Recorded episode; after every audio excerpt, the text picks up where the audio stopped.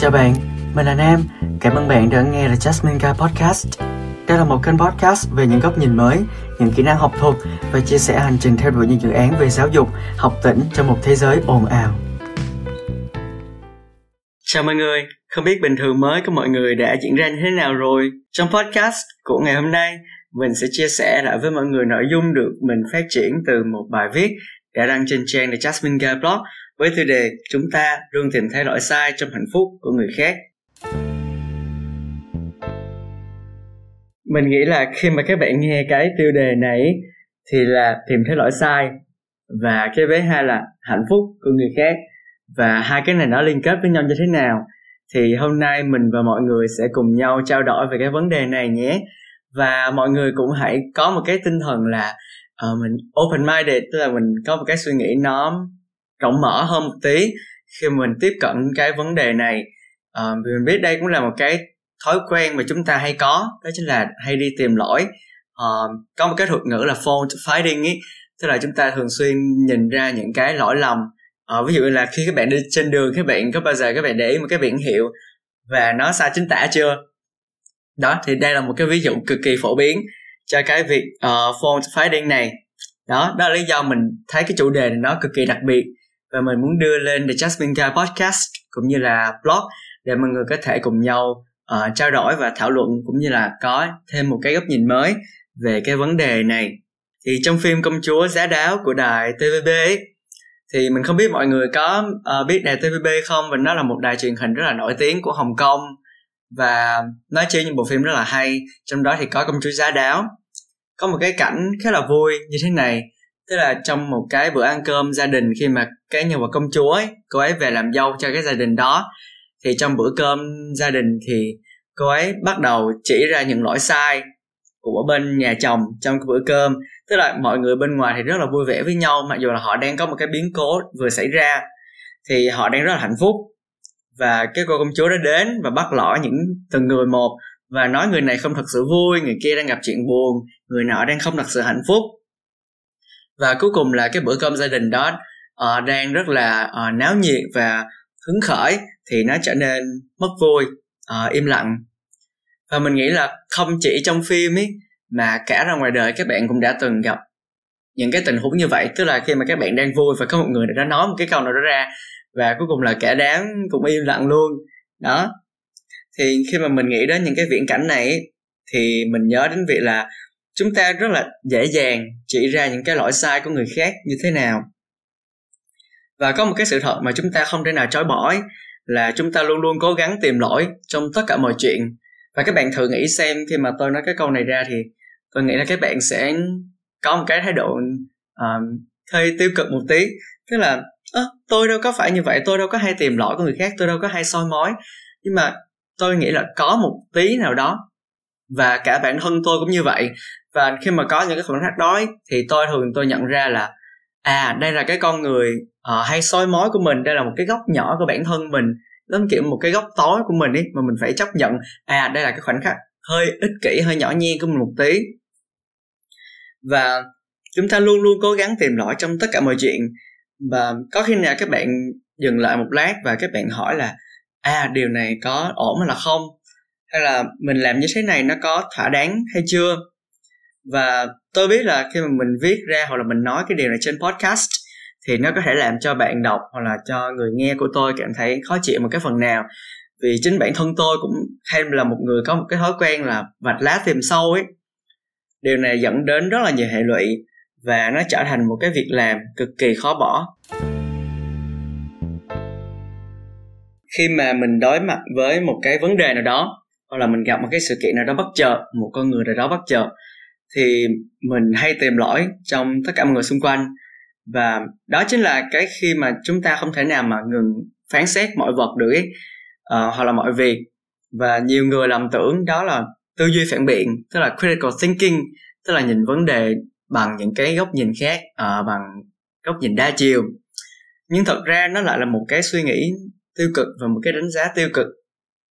Và liệu đó có phải là sự tự cao hay là không? Và nó có ảnh hưởng gì tích cực đến cuộc sống của mình hay là người khác không? Hay là khi mà mình mỗi khi mình tìm lỗi ra như thế thì nó chỉ mang lại càng nhiều suy nghĩ tiêu cực trong tâm trí của mình. Và khi mà mình nói những cái lỗi đó ra thì nó lại ảnh hưởng tiêu cực đến người khác nữa. Cái việc tìm ra lỗi sai trong hạnh phúc của người khác là gì? Và để có cái góc nhìn khách quan nhất ý, thì tôi có tham khảo một số bài báo cũng như là một số bài nghiên cứu về fault finding tức là về tâm lý học và tại sao chúng ta lại hay tìm ra những cái flaws tức là những cái lỗi sai của người khác những cái chỗ mà chưa được hoàn hảo lắm đến như vậy? Và để càng khách quan hơn nữa thì tôi cũng tự mình làm một cái thí nghiệm nhỏ với bạn bè của mình. Tôi gửi cho bạn bè của mình một bức tranh của một cô em uh, mình vừa đạt được giải nhất trong một kỳ thi vẽ. Và đó là một tình huống giả giả tưởng. Và tôi yêu cầu họ là họ hãy nêu cho tôi đánh giá về bức tranh đó và tức là ai cũng sẽ biết là à bức tranh này đã được giải thưởng, giải nhất, giải đặc biệt trong cuộc thi này rồi. Và một số có những cái phản hồi tích cực như sau. Màu vẽ thì rất đẹp cách chọn màu khéo léo, trình bày nhân vật trong tranh tối giản. Có lẽ dùng màu này ở chỗ này thêm vào sẽ tốt hơn nữa. Và cũng có một số phản ứng tiêu cực ngược lại.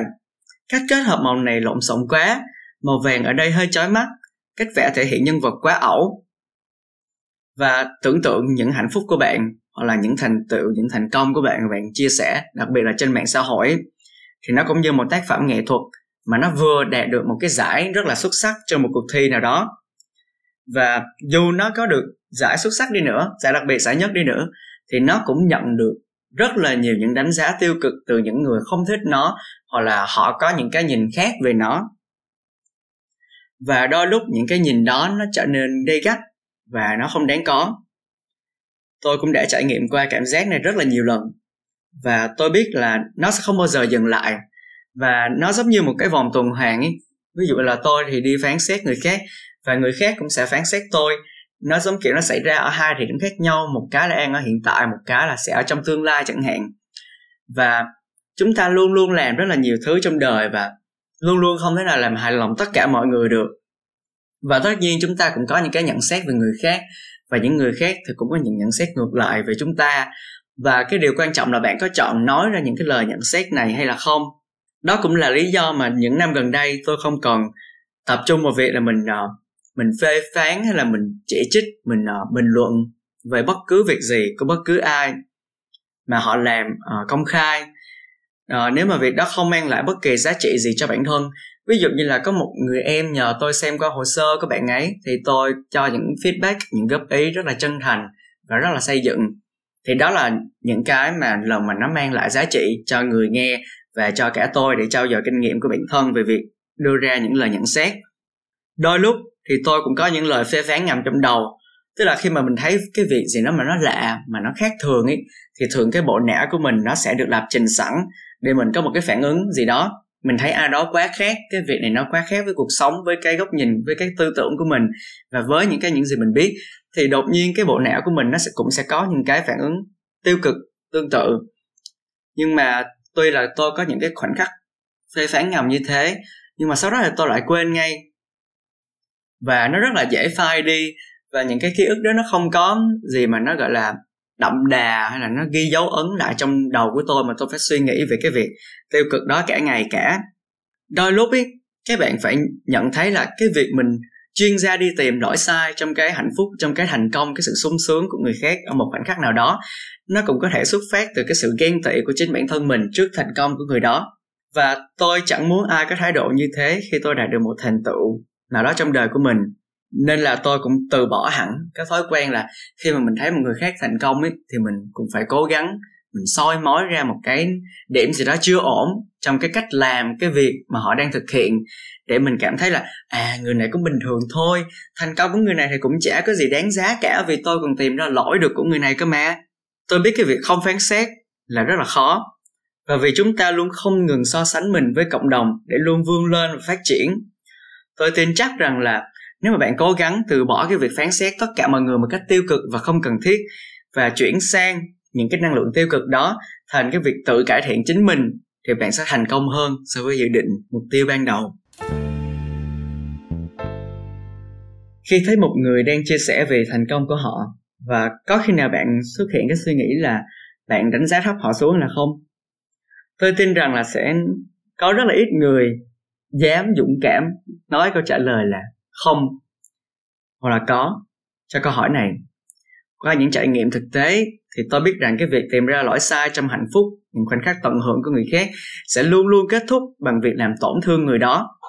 Như chính mình cũng đã bị tổn thương rất là nhiều lần, hoặc là sẽ bị tổn thương rất là nhiều lần trong tương lai, trong những việc mình làm. Tưởng tượng khi mà bạn đang vui vẻ với thành công của mình, với cái chiến công của mình, chiến tích, thành tích của mình chẳng hạn. Và có rất là nhiều người nhào vào và phán xét bạn thì cảm giác của bạn như thế nào? Tôi tin chắc rằng là bạn cũng sẽ hiểu cảm giác này. Vì vậy, bạn hãy đừng phán xét thành công của người khác nếu việc đó không thực sự mang lại những cái giá trị tích cực nào cả.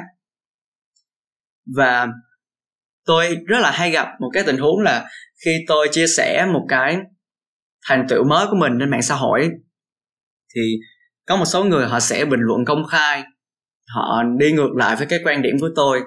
Và tôi cũng hiểu là đúng là mọi người sống một cái cuộc đời rất là khác nhau như tôi, rất là hay nói trên blog cũng như là podcast của mình. Nên là mọi người có cách nhìn nhận vấn đề khác nhau và việc này có thể tốt với người này, nhưng mà có thể không tốt với người kia, có thể xấu với người này, nhưng mà lại tốt với người nọ. Nên là nó rất là phụ thuộc vào cái cách mà chúng ta diễn đạt những cái sự đối lập giữa bản thân mình với người khác. Cũng có rất là nhiều người nhắn cho tôi khi mà tôi chia sẻ một cái gì đó lên là, nam ơi tôi có một chút góp ý. Đáng lẽ nên bạn nên làm như này. Hoặc là đáng ra bạn không nên làm điều kia. Bạn không nên để kiểu tóc này chẳng hạn. Và đôi lúc tôi cũng có một cái suy nghĩ mà nó hơi gây gắt lại là, tôi có thật sự cần cái này không? Tôi có nhờ bạn đưa ra những cái góp ý này hay là không? Tôi biết là bạn muốn góp ý vì bạn muốn tốt cho tôi chẳng hạn, nhưng mà liệu tôi có thật sự cần những cái lời góp ý này hay là không? Và khi mà bản thân tôi hỏi những điều đó với chính mình, thì khi mà tôi góp ý cho người khác ấy, thì sau này tôi cũng suy nghĩ kỹ càng hơn là liệu cái người mà mình sắp góp ý sau đây họ có thật sự cần những cái lời góp ý của mình hay là không. Họ có nhắn qua là anh nam ơi hoặc là nam ơi um, giúp mình nhận xét về cái này được không? Họ có yêu cầu tôi làm việc đó hay là không? Tôi biết là ai trong chúng ta ấy, thì cũng sẽ hướng đến sự phát triển sự thay đổi để ngày một tốt hơn cho một thế giới um, chưa được hoàn hảo lắm thì chúng ta luôn muốn trở thành những hình mẫu hoàn hảo. Nhưng mà điều đó ấy, không có nghĩa là chúng ta phải xăm soi hoặc là hạ thấp người khác xuống để nâng mình lên. Tôi cũng hiểu đây là một phần rất là nhỏ trong cuộc sống và chúng ta có thể loại bỏ nó để sống tích cực hơn cho bản thân mình và cho cả những người mà mình thật sự quan tâm. Đôi lúc, tôi cũng nghĩ rằng khi mình làm được nhiều thứ, có nhiều thành công thì cũng sẽ đồng thời nhận về nhiều ý kiến hơn. Một trong số đó là góp ý là những phê bình thậm chí là cả chỉ trích. Tất cả đều để lại dấu ấn trong suy nghĩ của mình và không phải chúng luôn luôn là tích cực, tự hào. Có một số cái khi nhận được làm tôi khá thất vọng và có thể nói một cách hơi quá là đau lòng, nhưng đó cũng là cái giá phải trả. Và một điều tôi tin rằng chúng ta cần chấp nhận, tại sao chúng ta không thể để người khác tận hưởng hạnh phúc của chính họ mà không có bất kỳ sự gián đoạn nào? Hãy buông bỏ hãy cố gắng nhận ra rằng sự phán xét là một điều chúng ta không bao giờ có thể tránh khỏi. Và việc tiếp theo nên làm là chúng ta phải cải thiện bản thân mình nhiều hơn nữa. Khi mà xem xét những lời phán xét đó, hãy cố gắng đừng có những cái thái độ quá tiêu cực hoặc là phản ứng gay gắt ngược lại với những lời phán xét đó. Nếu mà được thì hãy tiếp thu, còn nếu không thì hãy cố gắng bỏ qua tôi hy vọng là sau khi nghe podcast này, bạn sẽ cảm thấy nhẹ lòng hơn trước những lời phán xét trong tương lai, kể cả khi bạn thành công hoặc là thất bại, thì đều sẽ luôn luôn có những lời phán xét ập đến với cuộc đời bạn. Cảm ơn bạn đã dành thời gian chú ý lắng nghe đến podcast này. Chúc bạn sẽ luôn hạnh phúc với các quyết định của mình trong tương lai. At the end of the tunnel, one will see himself standing there, the jasmine guy.